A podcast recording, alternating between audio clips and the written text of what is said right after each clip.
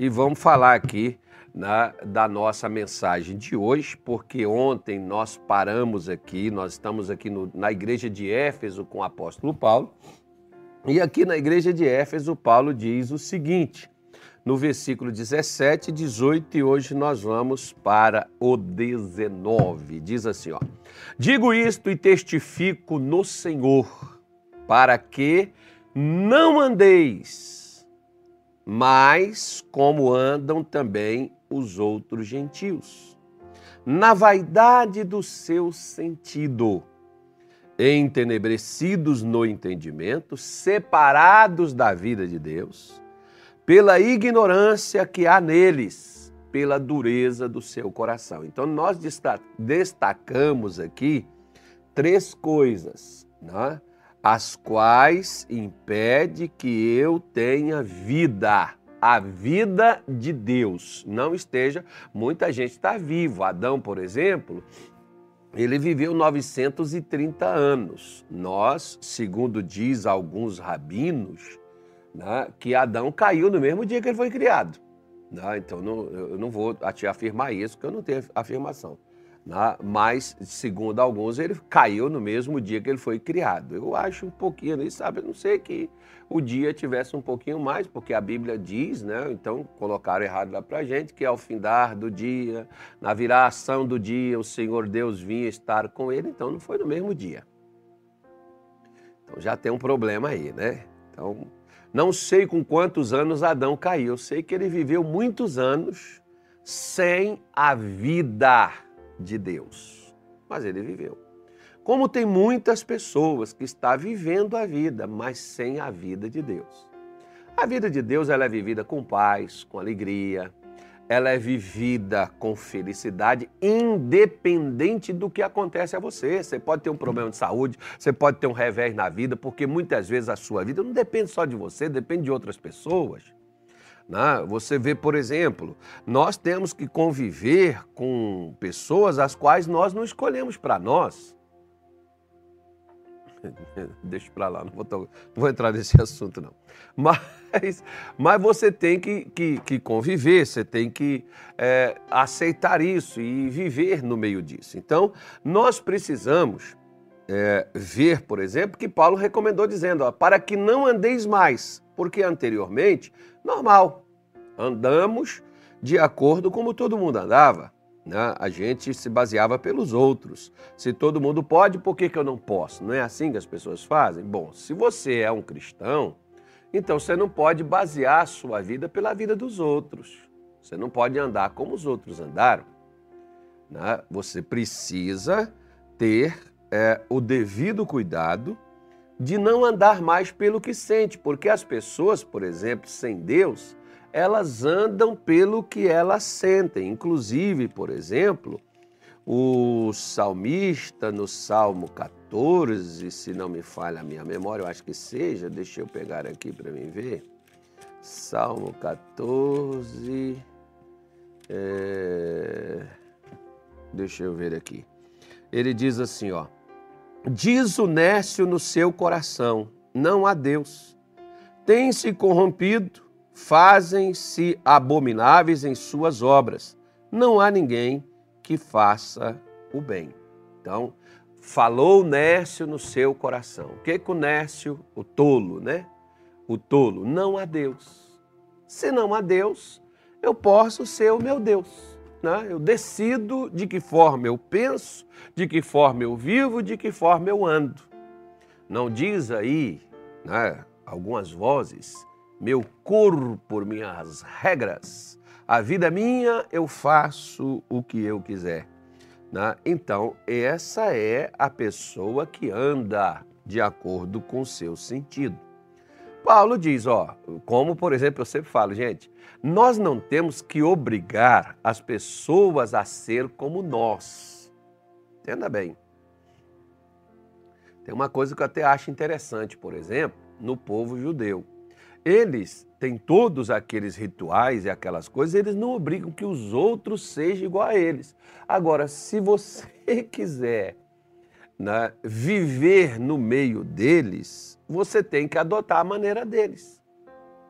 Da mesma forma, Jesus, por exemplo, ele nunca obrigou ninguém a ser diferente, mas ele diz: quem quiser, venha após mim, ou venha comigo para ser parecido, ou para viver, ou para andar, para falar e para fazer como eu faço. Esse era o convite. Não era obrigatório, né? era voluntário, porque era à disposição de cada pessoa que quisesse assim mudar.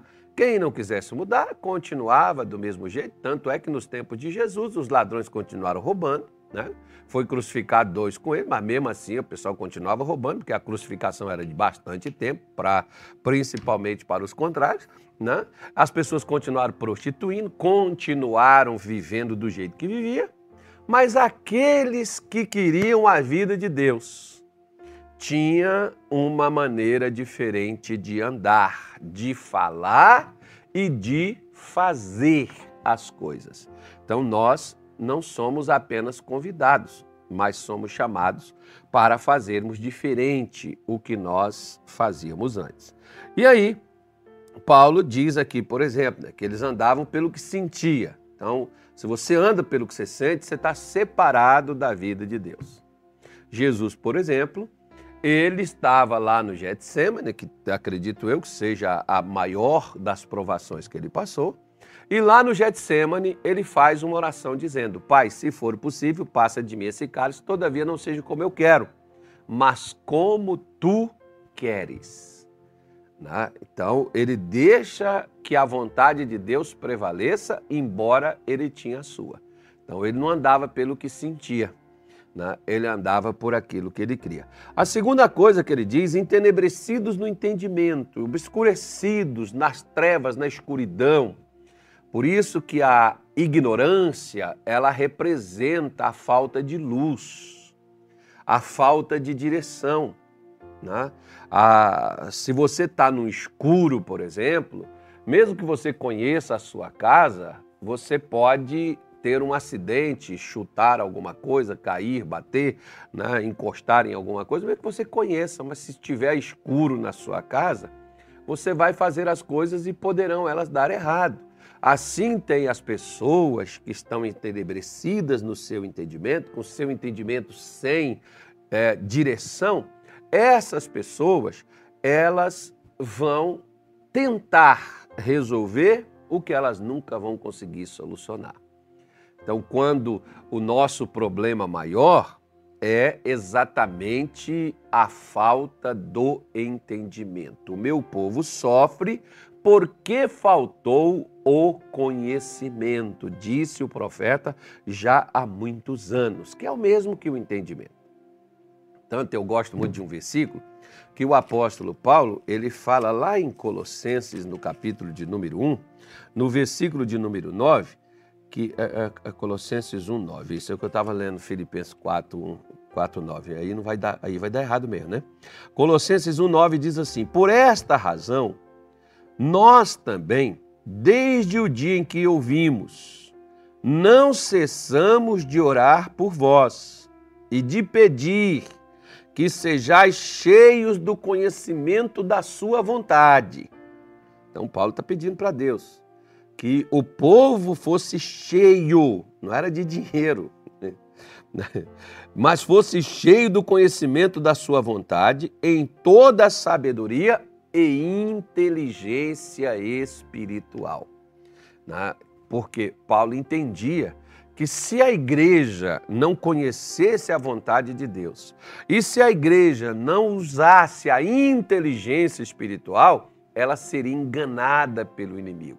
Você pode ver, por exemplo, que Lúcifer, a grande serpente, o dragão, né, o Satanás, conforme você preferir, Eva era uma mulher inteligentíssima. Eva era uma mulher de Deus, gente. Eva nunca tinha pecado. Eva nunca, não tinha nem ninguém para falar nos ouvidos dela, a não ser a serpente que falou. E quando falou, a enganou. E Paulo mostra isso claramente que ela foi enganada.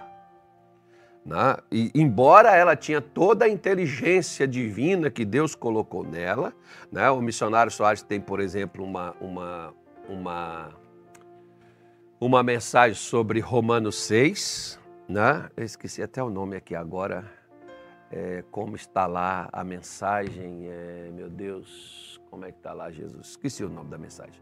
Mas baseado em Romanos 6, e o missionário diz nessa mensagem que se tivesse, quando Deus fez Adão, fez Eva, se tivesse alguma coisa faltando, ele teria, antes de liberá-los e deixá-los viver, ele teria corrigido, se não tivesse passado no controle divino de aprovação. Né? Então, é, mesmo assim, Eva caiu porque não usou sua inteligência espiritual. Né? E a pessoa que tem a inteligência espiritual é essa pessoa que não cai no engano do mal. E aí, diz a Bíblia, né, que eles estão, eh, voltando lá para Efésios 4, 18, entenebrecidos no entendimento, separados da vida de Deus, pela ignorância que há neles. Agora, por que, que eles se tornaram ignorantes? Por que, que eu me torno ignorante espiritual? ao invés de um inteligente espiritual, por causa da dureza do coração. Não é que Deus não tem. Olha, eu fico olhando, por exemplo, como que Deus tem paciência, né? Porque ele vai no Egito, ele luta com Faraó para tirar o seu povo, para libertar o seu povo da escravidão do Egito. Ele leva eles para o deserto. Aquele povo, em nenhum momento, eles confiam em Deus para nada. E Deus não taca fogo neles, não joga pedra neles, não deixa eles morrer de fome. Por isso, e aquele povo nem assim acreditava nele. Nós podemos ver que o trabalho de Deus não foi tirar Israel do Egito. Foi quebrar o coração. É o que nós imaginamos ser. O nosso problema é a dureza de coração com a qual nós vivemos nela. Sete anos de idade, quando eu aprendi a ler. Mas quantas vezes Deus fala e nós ficamos patetando, nós ficamos, ah, mas será? Eu acho interessante assim, por exemplo, que Deus ele fala com Gideão e Gideão disse assim, não, só vai fazer chover aqui e aqui vai ficar seco. Aí Deus faz chover aqui, aqui está seco. Ele chega, não, não acabou o problema, não. Ele chega aqui agora, falou: agora senhor vai chover aqui ao redor e aqui vai ficar seco, só miolinho aqui. E Deus vai lá e faz. Agora, quando Deus pega e diz assim para ele, junta a galera, pega o pessoal, ele vai lá, pega 30, 30, 32 mil, né? Foi 32 mil homens. E aí Deus diz: tem muita gente e tal, o povo vai se gabar, mas do outro lado tinha 100 mil. 115 mil, parece, uma coisa assim, né, de inimigo. E, e, Deus volta assim, eu pega 300, agora vai, Gideão. Ele, ah, mas, poxa vida, mas, pô, ele quando tinha dúvida, é, Deus não dissipou as dúvidas dele para ele confiar nele? Agora, ele não poderia duvidar de Deus, né? Quantas pessoas, por exemplo, ao invés de escutar a pregação da palavra e a promessa de Deus para a vida delas, essas pessoas, muitas vezes, o que elas fazem da vida? Elas querem um sinal. Elas pedem uma prova. Quem é que anda pedindo sinal e anda pedindo prova para Deus? É gente que tem um coração duro. Quem é a pessoa que não consegue guardar nem lembrar das promessas de Deus para a sua vida? Não é que Deus não tenha falado com essa, essa criatura, é porque essa pessoa tem o coração duro para as coisas de Deus. Quer ver um teste? Quer que eu te fale contigo? Por que, que a gente lembra das, dos revés que a gente sofreu na vida desde o tempo de infância, criança, adolescência? A gente guarda isso 20, 30 anos e por que, que a gente não guarda a pregação do último domingo? Porque a gente tem o coração duro. A gente lembra de coisas do passado que nos feriram e nos machucaram, mas a gente não lembra da consolação, da direção, da orientação que o Senhor Deus nos dá. Isso a gente esquece. Mas as coisas ruins a gente lembra. Né?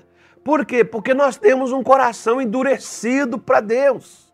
Por que, que os discípulos que estavam voltando para Emaús, reclamando, falando que Jesus prometeu, mas não ressuscitou. Por que que hoje a galera está aí reclamando e dizendo, nós oramos, mas de que que adiantou? Nós fizemos isso, mas de que que adiantou? Nós fizemos aquilo, mas de que que adiantou? Eu fui para a igreja, de que que adiantou? Eu orei, o que que adiantou? Eu levantei de madrugada, não faça nada, caramba. Não faça nada, pelo amor de Deus. Por quê? Porque você tem um coração duro. Coração duro, você vai ficar alegando. Para que você faz então? Eu fico, às vezes, tem pessoas que dizem assim, ah, porque eu fiz isso, fiz aquilo. Por que você fez? Botaram um fuzil na sua cabeça para você fazer? Ah, porque eu, eu fui pastor. É uma honra, é um privilégio, é uma oportunidade. Para que você vai legal o que você fez? Você ganhou experiência, ganhou direção, ganhou vida, ganhou unção, ganhou amigos, fez tanta coisa. Vai reclamar agora do quê? Né? Mas o coração duro, embrutecido, são essas pessoas capazes de confiar em Deus nas adversidades. Porque se você pegar aqui ó, o Salmo 73, vamos pegar ele aqui. Salmo 73, sem pressa, não, né? não tem que ter pressa não. Salmo 73, eu estou chegando lá, né? 73, vamos pegar aqui, quer ver? Olha o que, que o salmista falou aqui, ó. Verdadeiramente é bom, é, é, verdadeiramente bom é Deus para com Israel, para com os limpos de coração. E eu faço uma pergunta: uma pessoa dura de coração é um coração limpo? É interessante que preste atenção. É. Israel, primeiramente, eles não prostituíram, não roubaram, não mataram, mas tinha uma coisa. Não adianta nada a pessoa não roubar, não matar, não fumar, não beber, não falar mal dos outros, não roubar os outros, mas também não acreditar em Deus. O problema é o mesmo. Como nós já citamos aqui, que as pessoas batem aí, né? Faz aquele cavalo de batalha. Olha, você não pode beber, que um cristão, ele é, não pode é, tomar, tomar vinho, tomar cerveja, tomar essas coisas. Mas também Jesus, esse mesmo versículo que diz, não me embriagueis com vinho, é o mesmo versículo que também diz, mas enchei-vos do Espírito Santo. Assim como Deus proíbe beber o vinho, beber a bebida, ele também proíbe ser vazio do Espírito Santo. Então o que, que adianta? Adianta ficar criticando, betando, botando o cavalo de pau nos outros que bebe, mas está aí vazio do Espírito Santo, cheio de problema, criando confusão até dentro da igreja, criando confusão uns com os outros, criando atrito entre os outros. Ah, o Satanás é o mesmo, o demônio só muda de lado. É a mesma coisa de botar o demônio de verde, agora põe ele de vermelho, de azul. Então, então é mais ou menos assim, você poder entender, né? É, você põe o demônio, qual a cor do demônio? Só tirou a veste. Então, você é, tem que entender, nós precisamos entender, Deus é bom para com os limpos de coração. E diz assim: quanto a mim, olha o que, que ele está falando, os meus pés quase que se desviaram, faltou pouco para que escorregasse os meus pés. Aí ele diz: pois eu te inveja. a comparação da vida dele com a vida dos outros. Gente, presta atenção numa coisa. Diga assim para você mesmo, assim, ó, em alta voz. Pode falar que não é pegadinha, não. Porque o pessoal já vê assim, ó, o pastor, pastor fica brincando com as coisas e tal. Eu gosto de brincar, né? Embora hoje está difícil a gente brincar, porque até nas brincadeiras que a gente faz, o povo está levando a sério. Mas veja só, tá querendo pegar a gente, matar a gente, né? Perseguir a gente, prender a gente, fazer um monte de coisa. Não pode nem brincar mais. Então presta atenção.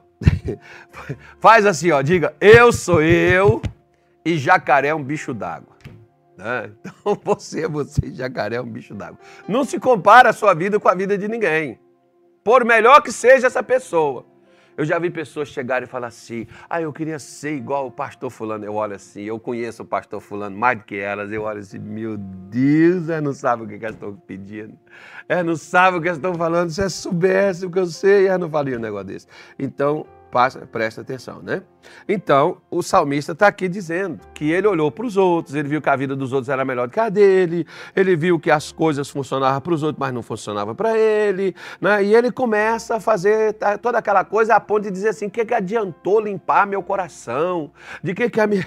Parece os crentes de hoje, gente que, que me adiantou assistir a live? que, que me adiantou ir para a igreja? que, que me adiantou ser dizimista, ofertante, patrocinador, pastor? Não me valeu de nada. Não, o versículo 3 ele diz: Na verdade, em vão tenho purificado meu coração e lavado minhas mãos na inocência. É bom cair na gandaia mesmo, fazer a coisa, ficar igual o porco, entrar na lama, sujar tudo. Porque a gente se esforça, a gente não prostitui, não rouba, não mata, não fala mal dos outros, não pega um grão de arroz de ninguém. Bonito, né? Como um dia meu pai, meu pai chegou comigo e falou, eu fiquei só escutando ele falar. E depois, quando ele terminou a sua fala, eu abri só a Bíblia e li só dois versículos para ele, ele engoliu seco e diz: Nisso aí eu estou errado, então. Porque você não erra com os homens, né? Mas você erra com Deus. É, lembra do filho pródigo quando ele volta para casa? Ele diz assim: Pai, eu vou dizer para o meu pai. O que você vai dizer para o seu pai? Vou dizer para ele: Pequei contra o céu e contra ti. Sabe aquelas pessoas que dizem, você tem que pedir perdão para Deus. Não, se você atrapalhou alguém, você tem que pedir perdão para a pessoa também. Não é só para Deus, não. Tem que pedir para Deus, tem que pedir. Se você errou com sua mulher, tem que pedir para sua mulher também, não é só para Deus, não. Se errou com seu amigo, tem que pedir perdão a ele. Pedir perdão não é vergonhoso, não. É um ato de coragem, é um ato de alguém que quer ter de fato uma vida com Deus. Então, nós vemos aqui que, que ele pega e diz, né? O que, que me adiantou? O que, que adiantava ele ter o coração limpo? O que, que adiantava ele ter as suas mãos inocentes, mas não confiar nas promessas de Deus? Não adiantava nada também, não, gente. Que adianta eu ser um pastor, eu não, não fazer nada de errado, mas também eu não me apegar aquilo que Deus disse para mim. Ser religi isso é religião. Né? Então diz no versículo 14 assim: Pois todo dia tenho sido afligido, castigado cada manhã. Aí presta atenção, ó. Se eu dissesse, também falarei assim, eis que ofenderia a geração de meus filhos. Quando pensava em compreender isso, fiquei sobre modo perturbado. Qual o problema dele? Eu não entendia. Ele foi tentar entender, ficou pior. Aí ele diz assim: até que entrei no santuário de Deus, até que ele foi à presença de Deus, então entendi eu o fim deles. Agora eu entendi. Então, embora esse cidadão aqui, o Azaf, era o chefe dos cantores, era o chefe do pessoal do coral, né? É, é, era o pastor líder do coral que cantava para o Senhor no seu turno, de 250 homens, me parece que era a quantidade lá que ele dirigia. Né? Embora esse cidadão é, tinha as mãos limpas, não cometia crime, tinha um coração bom, tentava fazer as coisas, mas tinha um porém. Né? Ele também não confiava em Deus. Ele também não acreditava nas promessas de Deus a ponto dele dizer onde é que estava o problema dele. O problema dele não estava aqui no seu bolso, o problema dele não estava na sua família, o problema dele não estava na sua saúde. O problema dele está aqui no versículo 21 que diz assim, ó: Assim o meu coração se azedou e sinto picadas nos meus rins. Assim me embruteci e nada sabia, era como animal perante ti. Todavia estou de contínuo contigo e tu me segurastes pela mão pela minha mão direita. Guiar-me-ás com teu conselho. Agora ele volta para ouvir a Deus. Qual, onde é que estava o problema dele? Ele não estava ouvindo mais a Deus, ele estava comparando a sua vida com a vida dos outros. Ele estava andando do jeito que os outros andavam, a diferença é que os outros estavam andando lá nos seus encantos, andando lá nos seus sentidos, andando lá com as suas raivas, com seus chiliques, andando lá com suas fofocas, andando lá com a. Mas depois, aleluia, aleluia. Vai lá, mente para a mãe, mente para o pai, mente para o pastor, mas vai lá de glórias, glórias, aleluia E depois disse, Senhor, eu não entendo porque tu não me ajudas, porque tu, minha vida está no inferno, porque eu não tenho paz. Não? Tá vendo aí ele aí? Seu problema e o meu não é o primeiro caso, não. Já tem um aqui, ó. E esse cidadão está dizendo: o coração dele azedou, o coração dele fechou, ele não, não, não seguia mais os conselhos de Deus para a vida dele. Ele andava, queria ser a vida dele como a vida dos outros. Esse que é o grande erro nosso, querer ser igual aos outros. Por mais que alguém tenha sucesso, sucesso entre aspas, porque a gente, por exemplo, quando você lê a Bíblia, lá no capítulo 5 do Evangelho de João, convido você para ler nessa tarde de hoje, João, o Senhor Jesus disse assim: olha, aquilo que diante de Deus é elevado, diante dos homens é elevado, diante de Deus é abominação. Tenha cuidado com que as pessoas, os homens, elevam. Os homens elevam tantas pessoas sobre eles. né? Elogiam aquela coisa toda, mas é abominação diante de Deus. Eu posso falar uma coisa com você? Eu pergunto o povo aqui se eu posso falar isso. Eles dizem assim, pode, pastor. Então eu vou até olhar aqui no chat, aqui no YouTube. Aqui, Quem está aqui no YouTube quis me autorizar, eu vou falar. Eu vou falar uma coisa contigo agora. Vamos ver se o pessoal vai autorizar eu falar aqui. deixa eu ver aqui. Ninguém autorizou, então não vou falar não. Né? É, Poços de Caldas, ó, deve ser o pastor lá, Zé Ronaldo, né? Pastor José Ronaldo, lá de Poços de Caldas, estão nos assistindo aqui. Então, ninguém autorizou, não. Não, falou, é, alguém falou que pode. Só uma, tem que ter mais duas, pode falar aqui. Eu esqueci até o que eu ia falar agora. Né? Eu, nem, eu nem vou falar mais. Né? eu, eu, a gente fala que eles não entende. Eu, Jesus falou, né? ele diz, guiar-me a... Olha, problema nosso somos nós mesmos sou eu e você, nós somos o nosso próprio problema. Um coração azedo é um coração embrutecido, é um coração endurecido, é um coração que não é receptivo. É um coração que não aceita ser corrigido. É um coração que não aceita ser maleável. É um coração que diz assim: sou assim, nasci assim, vou viver assim, vou crescer assim. Você vai para o inferno assim. Tem um monte de gente dentro da igreja achando que carteirinha de membro e batismo nas águas vai levar isso para o céu, quando eles não mudaram de vida. Quando eles não tiveram seus corações quebrantados, quando eles não tiveram seus corações rendidos, quando eles não se entregaram, não se abriram diante de Deus. O coração está fechado, está azedo.